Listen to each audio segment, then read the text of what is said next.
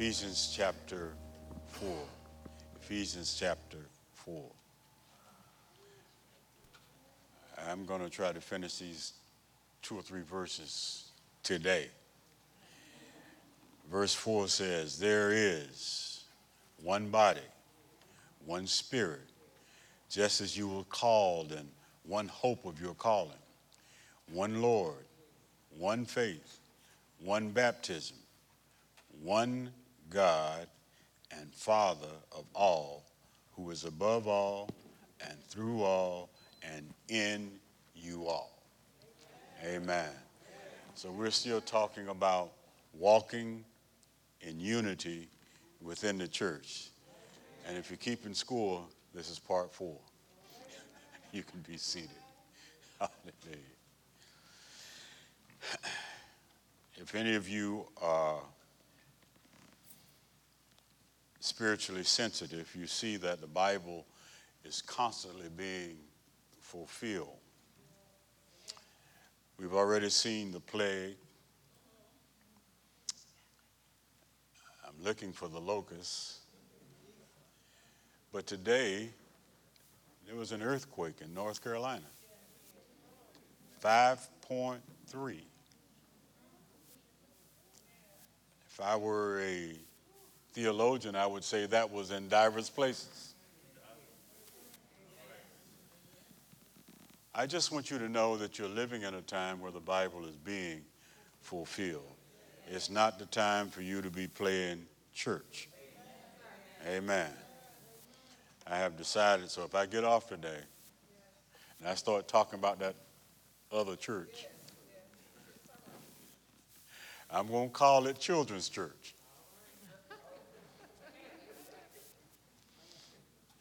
So, so you'll know exactly what I'm talking about. Amen. All right, so the Bible's gotten us to this point where Paul constantly talks about unity and peace, and we ended up telling you that you, would, and you should endeavor to keep the unity. And we also told you that that unity was already delivered to us by Christ. Now, there's a need to keep the unity, and it's because the church, of course, is the one place where it usually falls apart. If you want to see a problem in society, look around because it's going to start, as folks say, right here. So the Bible says that there are seven unities that we need to, to keep. And I'm going to try to get through all seven today. We started on this.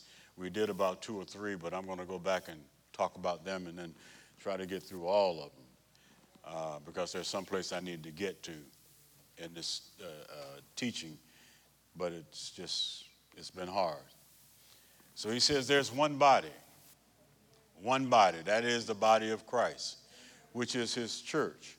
Christ is the head, and we, his church, are the body.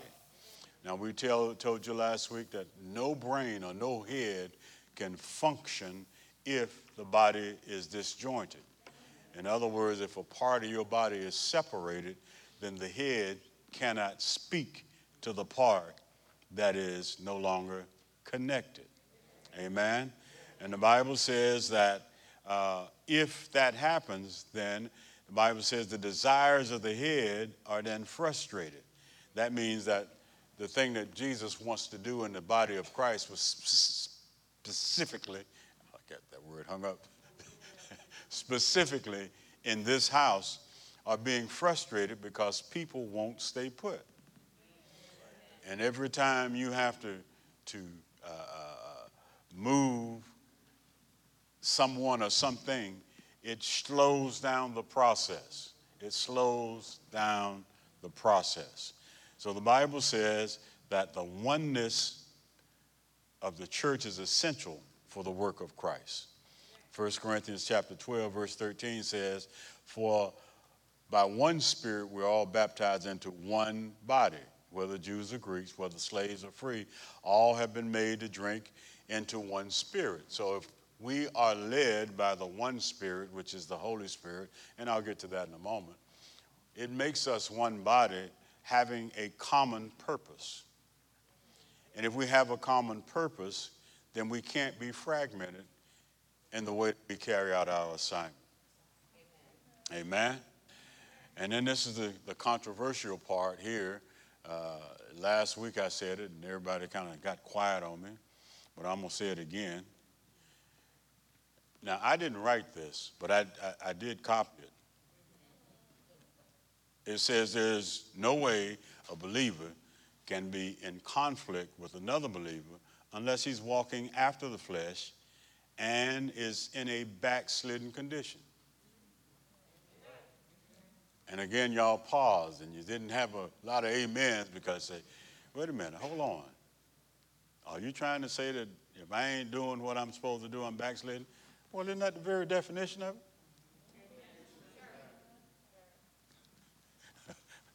okay, y'all felt the same way last week. There are some things that are contrary to love, joy, and peace. And we gave you several last week, and I'm going to give them to you again. First, we said it's a contentious spirit. You can tell that a person is not walking uh, in line with the spirit when they're always contrary. You know, you, you, are y'all listening when, when, when folk talking and you say, well, I think we should do so and so and so. Well, I think. Shouldn't that be a sign? That's a contentious spirit because nobody asked you. That was a statement.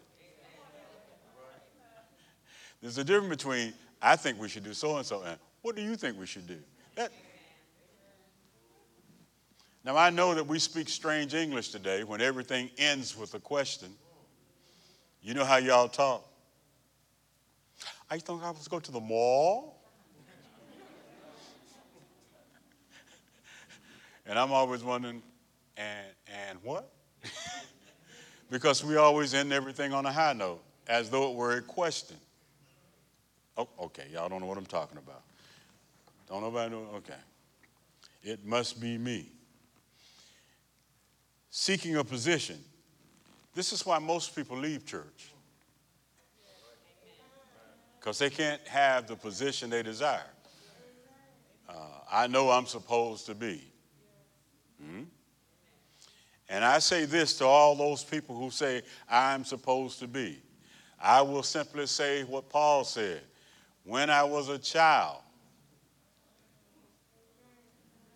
But when I became a man, so when you start put, putting away foolish stuff, then you can become the, the person or the, the, the, the thing that you desire to be. But until you start putting away some foolishness, Nobody's going to take you serious.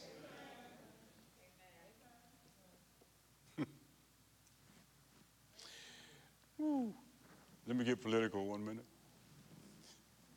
See, this is what happened in 2016 when America said, you know, we need to stop putting politicians in office. We need a businessman because a businessman knows how to get this economy rolling.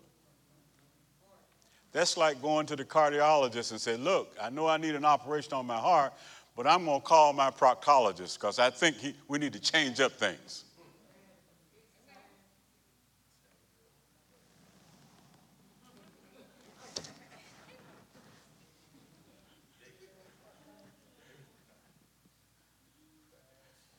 Oh, they don't know what a proctologist is. That's why you can't figure out how he's going to get to the heart, right?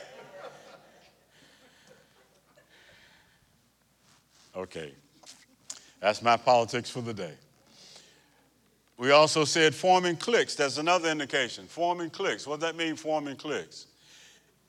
You getting your own team to get things done the way you want them done. And that's fine if you're playing football. But it doesn't work in church. The other thing it says here is self centeredness. It's not about you. I know you think it is. You're so vain. You think this song is about you, don't you? don't you?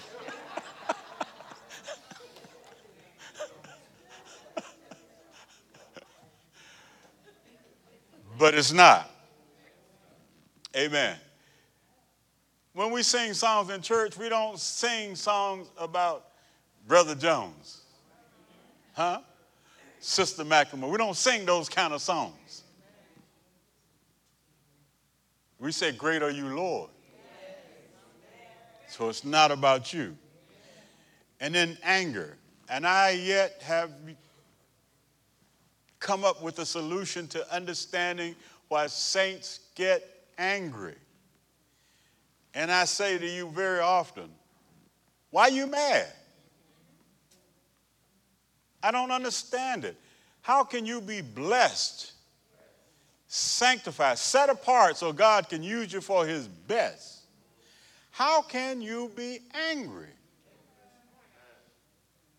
Why do people get upset because they don't like the way God is blessing? Well, I didn't want to go to New York. I wanted to go to New Jersey.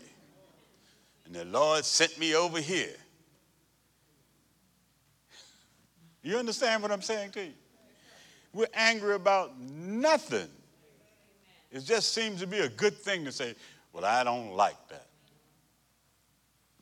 And I wish for one day I could say everything I really wanted to say. Because I would tell you how I felt about what you liked and didn't like. and then the last one is seeking your own way. Well, if they don't let me, then I'm gonna. If they don't let me, then I'm gonna.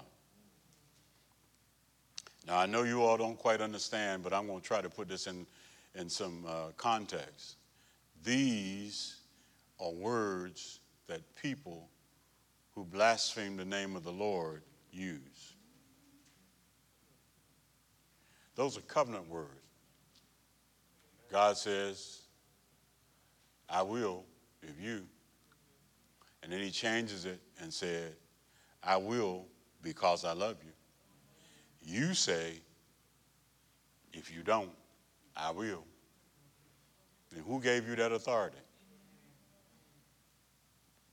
So the very nature of those words are blasphemous.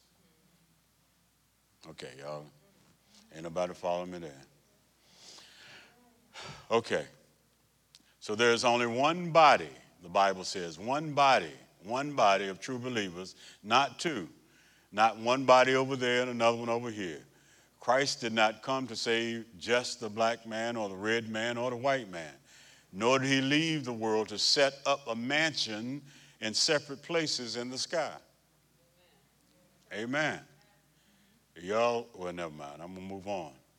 The Bible says this uh, that he ultimately pulls people from every part of the world to unite them in one great brotherhood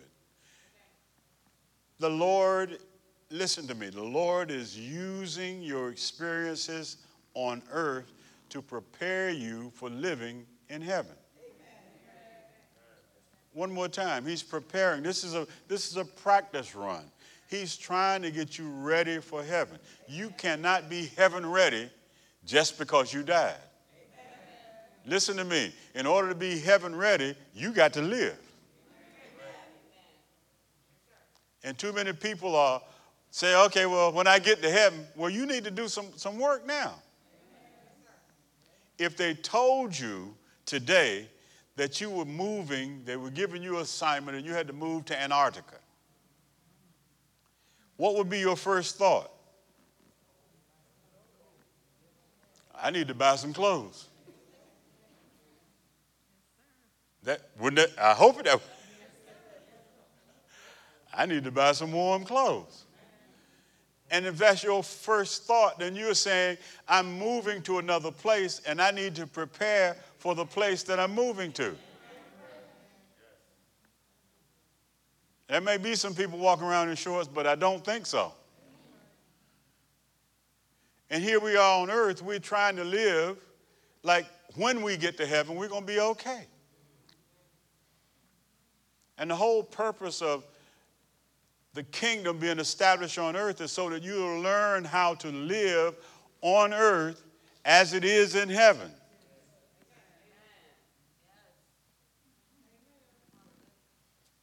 We won't be building any walls in heaven.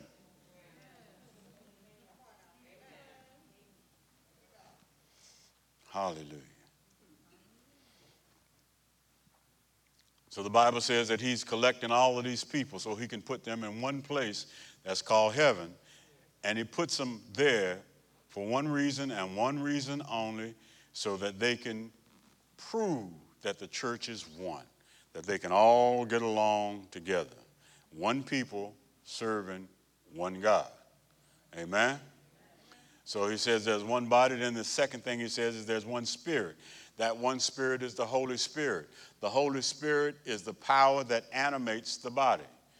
The Holy Spirit, uh, uh, spirit itself, the word pneuma means breath, first of all, and it also means uh, spirit. So whenever we see the word uh, pneuma, we're talking about both breath and spirit. This is what it takes the, for the human body to be animated, to be alive. Amen. So the body says that, uh, uh, the Bible says, excuse me, that the body is dead without the spirit, and there can be no church without the spirit. So the body of Christ without the spirit of Christ is no longer a living body. Amen. So the Bible says that each member is to do his part into carrying out the mission of the body. Now, anybody who acts independent, and this is, a, this is again another way of rebelling, anyone who acts independent of the body is of another spirit. Is of another spirit. In other words, if Christ is the thing that animates the, his body, and you are operating in another spirit, then that spirit cannot be a part of the body of Christ. Because there is one body and one spirit. Amen? So the Bible says that the next thing is there is one hope. One hope. Amen.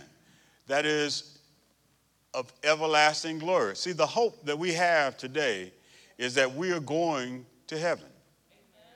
That's our hope, that we're going to see Jesus. That's our hope. And the way that you got that hope is because you were called by the preaching of the gospel. See, faith comes by hearing, hearing by the word of God. And then the Bible says this it says, How can they hear except they have a preacher? Amen. So the Bible says that we become the body of Christ by the energy of the Holy Spirit. And that, that, that calling, of course, is the hope that we have a flowing in our call in the sphere in which God called us. Now, that means that you were not called to be a fish so you don't flow in water. But you were called to be a human being, and He called you to this place, which is planet Earth, and then gave you a, an assignment for the body of Christ universally and then he narrowed it down through your worship and association to bring you to a place in a local body where you could fulfill your call. It's just that simple. So we have that one hope.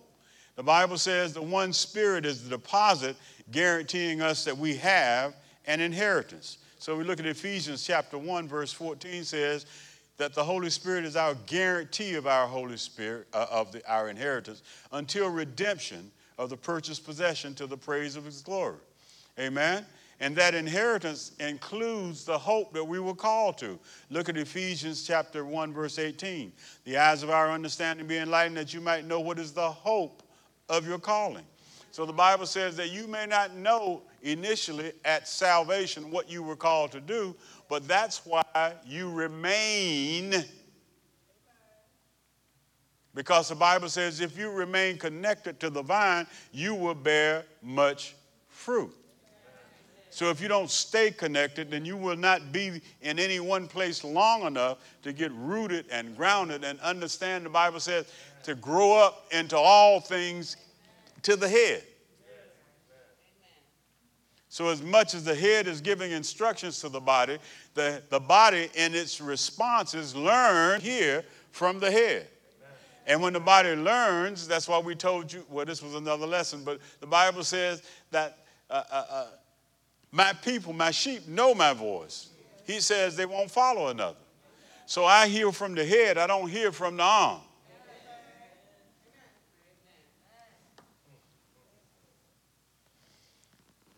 So he goes on to say this We are one organism consistent of the regenerated and living members of the head. In other words, uh, we are all animated by the same eternal spirit. We have life because we serve the same God. Amen. And the Bible says that we are, uh, uh, uh, excuse me, that we are brought into contact with the Lord, and then He maintains each and all in Him. So when, when I come in contact with Christ, when I got saved, I didn't just come in contact with Christ as Lord and Savior. I came into Christ, uh, came to know you in contact with the person who is also saved. So it's Christ in you and Christ in me. There's a, a, a, kinship, there's a relationship. We are one of the same body. So the Bible says that it is in one hope of our calling that we find whatever our natural diversities as individuals are. In other words, because I held on, hope is always future. I held on long enough to what God said to me to find a people who I could unite with, who could then bring out the best in me. And too often, what we do is we never find those people who can bring it out because we go to children's church.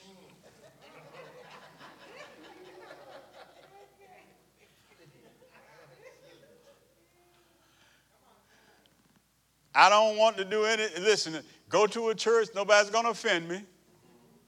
I don't want to go to a church where people are going to talk hard to me. I don't want to go to a church where I might have to learn something. And I certainly ain't going to a church that's going to make me change.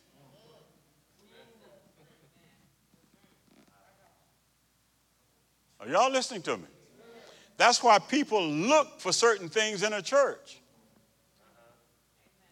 But if I were looking for a school, I was not looking for a school that passes everybody.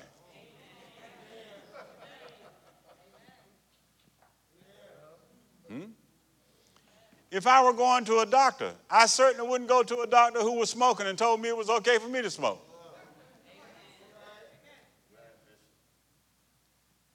But when we look for a church, we look for a church that allows us to do everything humanly possible to kill us.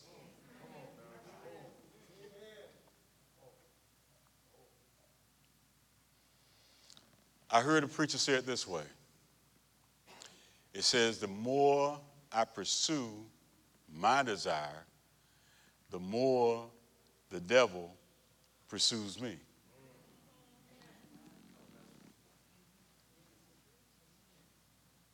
He just cheers you right on. Go on. You can do it. Have another drink.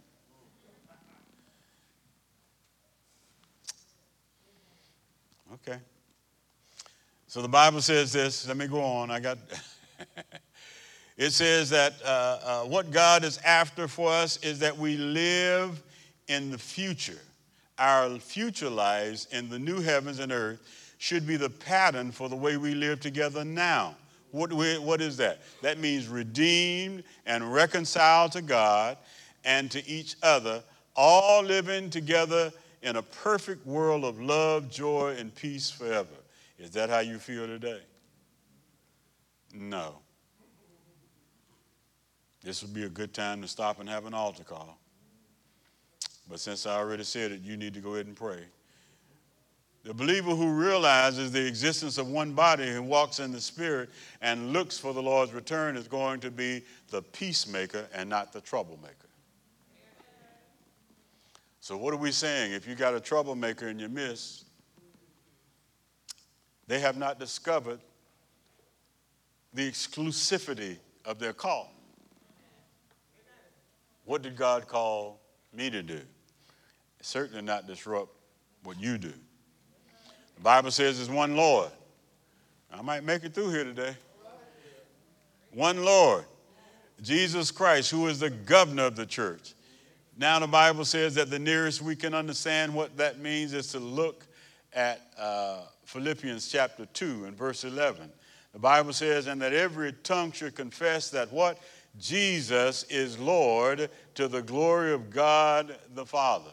Jesus is Lord over everything. Now, notice that when we're talking about one body and we're talking about uh, uh, one spirit and one hope, this is still all the result of what Christ did on the cross. Amen? So, when we hear this verse, uh, uh Jesus is Lord, it reminds us that we all have the same Savior. If you weren't saved by Jesus, you in the wrong church. Amen? One faith, one faith. That is one system of belief uh, with the same object of faith. Christ is the object of our faith. We have one system to get to Christ. The Bible says that no man comes to the Father except through Christ. Amen? So the Bible says then uh, that we could look at, at, at Scripture because the Bible talks about faith and then it talks about the faith. And the, the, the, uh, the, the changes the meaning. When it's the faith, it is that body of teaching that contains all the truth about Christ's work. That's the faith. That's the doctrine. But the Bible says faith means a complete commitment of the Christian to Christ. So when I say I'm, I'm walking in faith, that means I'm totally committed to who Christ is. When I say the faith, then that means I understand what the doctrine of Christ is. Amen? So the Bible says that when it comes to being uh, one Lord, uh, it's one belief in G- it's one's belief in Jesus as Lord. Now, uh, we always say Jesus is Lord, Jesus is Lord, and, but we don't really know what that means. As a matter of fact, and we, we know that that's not true because most, uh, that we don't know it, is because most people never surrender totally to Christ. And see, this is the one problem I have in church, period, is that people withhold. We will never commit 100%. And the, the very essence of faith, the synonym for faith, is trust. Amen. So we just we don't trust God with everything we have. We trust him with a portion. Even in our giving, we trust him with a portion. We're not going to give him everything because he may not give us anything back, even though he says. Huh? But see, surrender means I give him all. So the Bible says that all Christians are bound together because they have a common act of co- complete surrender to the Lord Jesus Christ. That surrender is one thing common to all of them. There is a settled body of truth deposited by Christ in his church. In other words, I believe in the faith that was delivered. Jude says it this way Jude says, Beloved, and in, in verse 3 it says, While I was diligent to write to you concerning our common salvation, I found it necessary to write to you, exhorting you to earnestly contend for the faith, which was once and for all delivered by the saints. So the faith is delivered how? By faithful men. Amen. If you look at 2 Timothy chapter 2, verse 2, the Bible says, uh, And the things that you have heard from me among many witnesses, commit these to faithful men who will be able to teach others also. If you're not forwarding the gospel, then you have missed Christ. It's not enough for you to have it for you. You got to have it for me too. Amen. The Bible says one baptism. One baptism. Well, I can see the finish line here. Y'all be good now. That one baptism is the act of the Spirit where He places the believing, the believing sinner in the body of Christ at, at conversion. Now, I read to you uh, 1 Corinthians chapter 12, 13 earlier, but uh, uh, uh, here's what it says For one Spirit, we're all baptized into one body. What that means is that the, the baptism he's talking about are two types. Even though there's one baptism, there is a baptism where we, when we enter the body of Christ, we make a public confession. Do you all understand what I'm saying? When you enter the body of Christ, when you stand before the church and you say, uh, uh, I believe that Jesus Christ died for my sins, y'all know what I'm talking about? That's a public confession. That public confession symbolizes you being baptized into the body. The only way that we can uh, assure that everybody understands that you made that commitment is we baptize you with water as a symbol that you made a commitment. Y'all still with me? But then the Spirit itself baptizes us, and the Bible says that that way, the way that happened, happens rather, is that the Spirit came, the, the Holy Spirit comes in, and He'll he then allows us to operate in this body that we have been baptized in. In other words, the Holy Spirit then uh, gives us the opportunity to exercise our gifts because of the baptism of the Spirit. And y'all real quiet with that.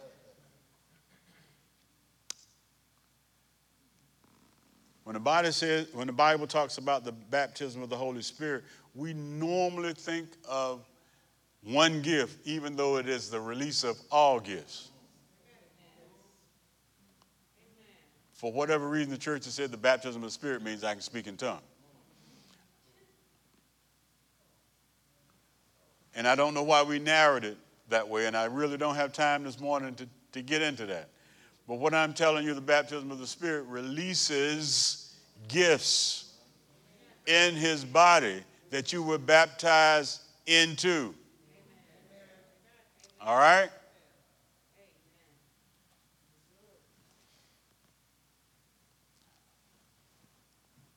So there's two baptisms the baptism of the Spirit and, and water baptism.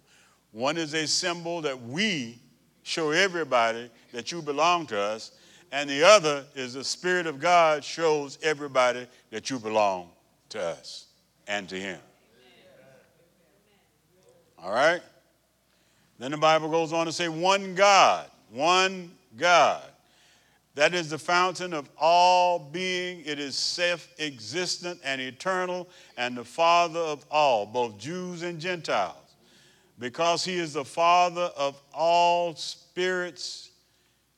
You know, in, in Hebrews chapter, uh, Hebrews chapter 12 and verse 9. Let me see if they can get it for me. Hebrews 12 and 9. Hebrews 12 and 9. For, yeah, whoop, whoop, whoop, there it was. Furthermore, yeah. Oh, it's behind me. Furthermore, we have human fathers who corrected us and we paid them respect shall we not much more readily be in subjection to the Father of spirits and live? Go to verse 23 of Hebrews chapter 12. Verse 23.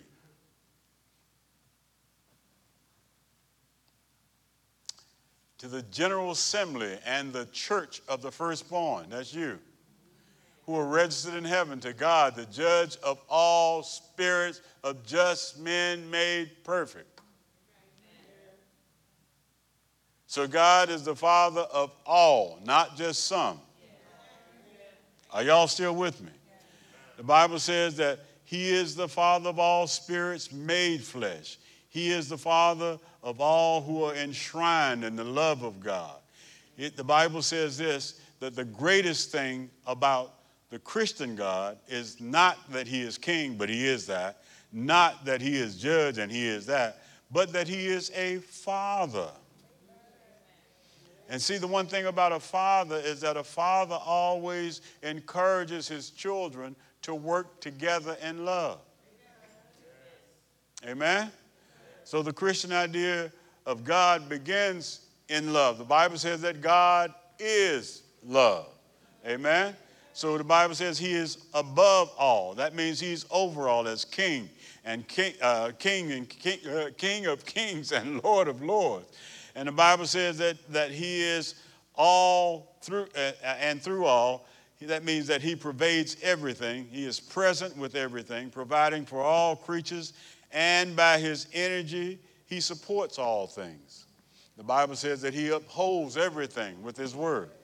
The Bible goes on to say that uh, he is uh, uh, in you all by the energy of his spirit, enlightening, quickening, purifying, and comforting in a word, making your hearts the temples of the Holy Ghost. That's how you become the temple of God. Amen? So the Bible said this oneness of believers in the family of God is evidenced. Uh, excuse me. The same family, loving and serving the same Father, we ought to be able to walk together in unity. Wow, we got the same daddy, y'all. Y'all understand that? So when somebody say, "Who's your daddy?" you know what to say.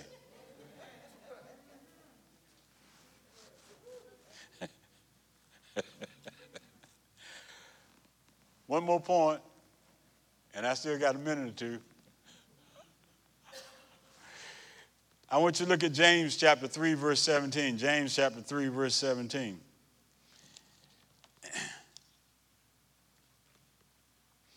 Bible says, but the wisdom that is from above is first pure, then peaceable, gentle, willing to yield, full of mercy and good fruits, without par- uh, partiality and without hypocrisy. The local church cannot believe in peace at any cost. We can't have that. I, am I'm, I'm, I'm going to be at peace with you no matter what. No, the Bible says as much as lies within, all right? And it says, uh, purity of doctrine by itself does not produce unity. Because that's what James says. Listen, I want you, and this is why I'm making this point. James says, read it one more time. It says, the wisdom that is from above is first what? It's what? So if it's not pure, then it can't be peaceable. Do you understand this? If you don't have purity of thought, if your intentions are not pure, if your mouth, your words are not pure, then you can't live peaceably in the body of Christ. So when you see those outliers, those people who are, I like that term, outliers.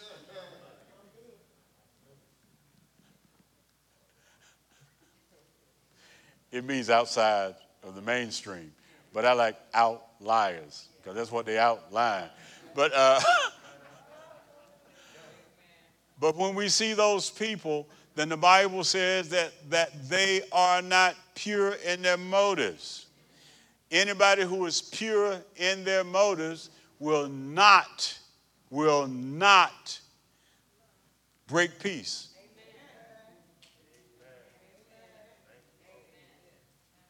Do you understand this? So when we find people who are contentious, when people who are troublemakers, when people are uh, anxious, people who start stuff, their motives are not pure. They don't want the best for you. They want mess for you. So the Bible says you can't live at peace with people who have impure thoughts and ideas.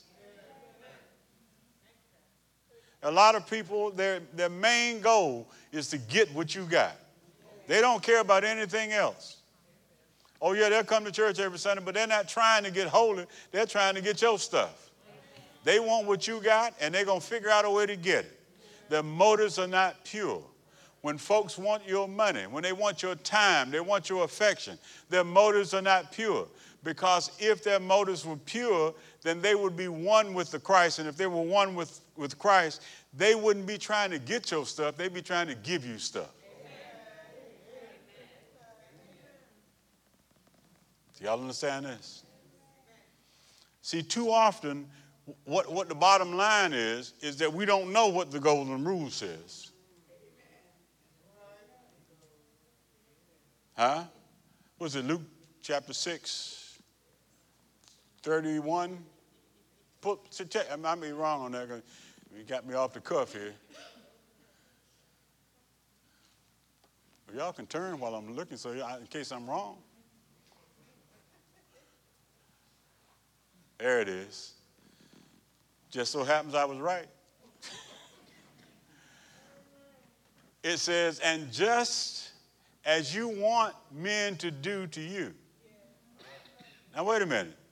Look at the last part.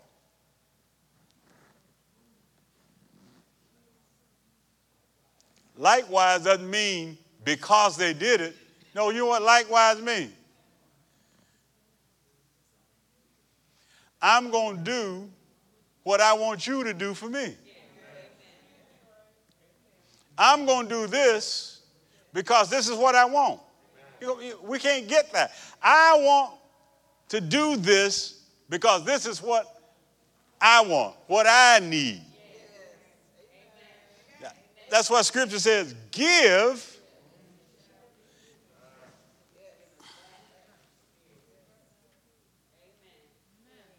The golden rule is do unto others as you we say as you would have them do unto you.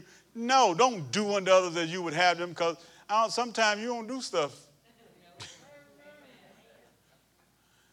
no, but if I need love, I need to show love. Come on, if I want friends, I have to show myself friendly. But by the same token, whatever I sow, that's what I'm going to reap. Are you understanding this?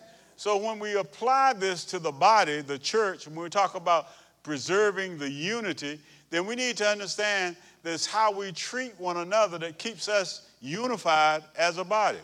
My thoughts are going to be pure because my motives are pure. So whatever I do for you, it's because I'm doing it from a pure heart. And when I do it from a pure heart, then what I will reap is also pure.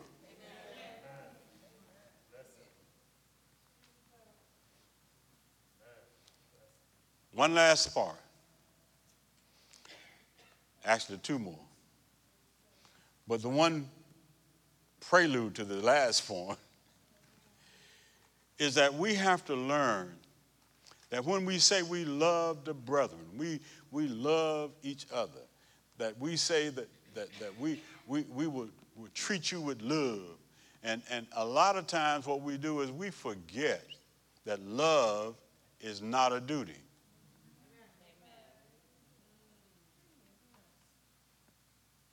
Somebody said, well, Pastor, Bible commands us. Now, I didn't say it wasn't a commandment. I said it's not a duty. If you love me because you are duty bound to love me, that ain't love. Hmm? I don't want you to love me because we have this love relationship. I want you to love me out of the purity of your motives because you love God and you want to please me the way that you would please God. That's the love I'm talking about. Amen. Don't do anything for me you wouldn't do for God. Huh?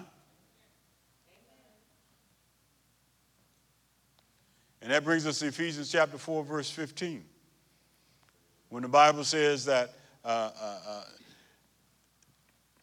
well, let's, let's read it first and then we'll talk about it. It says this, but speaking the truth in love, you may grow up into all things into him who is the head, Christ. If you are not able to speak the truth in love, then you will never be able to walk in unity in the body.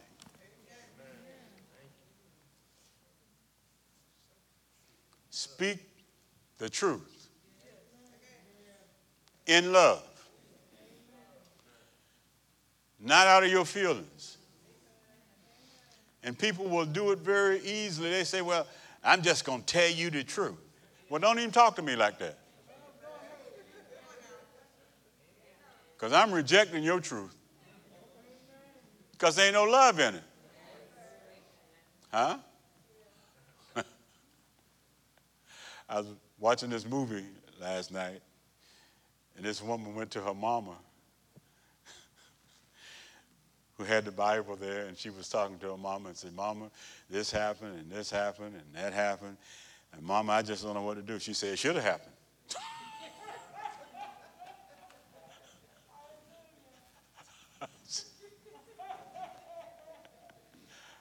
I don't know what that was all about because it had nothing else to do with the movie. But the, the, the point is, well, she told us she needed to fast and pray. She did tell her that. But it said, it should have happened to you. Well, see, that's tough love. I don't need that. I know y'all say, well, we all need tough love. Yeah, I need some tough love when I have recovered.